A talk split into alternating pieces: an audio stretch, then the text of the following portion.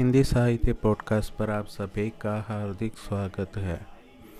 आज सुनिए अयोध्या सिंह उपाध्याय द्वारा लिखित एक कविता फूल। रंग का बिगड़ सका उनका रंग लाते दिखलाते हैं, मस्त है सदा बने रहते, उन्हें मुस्काते पाते हैं। भले ही जिए एक ही दिन पर कहा वे घबराते हैं। फूल हँसते ही रहते हैं। खिला सब उनको पाते हैं।